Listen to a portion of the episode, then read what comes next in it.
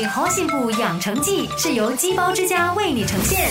你好，我是美心。说到农历新年，你最期待的是什么呢？小的时候，我或许会说，我最期待拿红包。但现在，我更期待的是一家人整整齐齐一起吃团圆饭。一桌美味的团圆饭背后，都是主妇们的用心良苦。要准备年菜，一点也不简单。但只要事前做好规划，善用聪明的策略，就能让一切事半功倍。首先，第一个要掌握的就是工作流程，千万不要以为年菜就是到当天才来做。其实有些年菜是可以提前几天完成的，例如红烧肉、卤味、炖牛肉、火锅高汤等等，这些都可以提早做好冷藏或是冷冻，等到要吃的时候再拿出来解冻，快速又方便。再来，年夜饭的食材通常量也比较多，所以最好可以在前一晚就先将食材洗好、切好，一些简单的步骤，例如如要削皮啊、切薄片、切丝等等，可以请家人来帮忙代劳。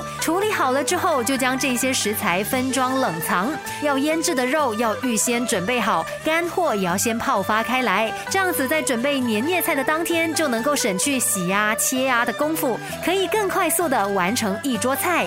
当然，还有一个更快速的方法，就是到鸡包之家来享用肉质鲜美又结实的钢蹦鸡，超值二八八至六八八令吉的新年套餐现已开放预购，来试试鸡包之家主打的奇味鸡包和猪肚鸡包，一包两吃，吃完鸡包可以吃火锅哦。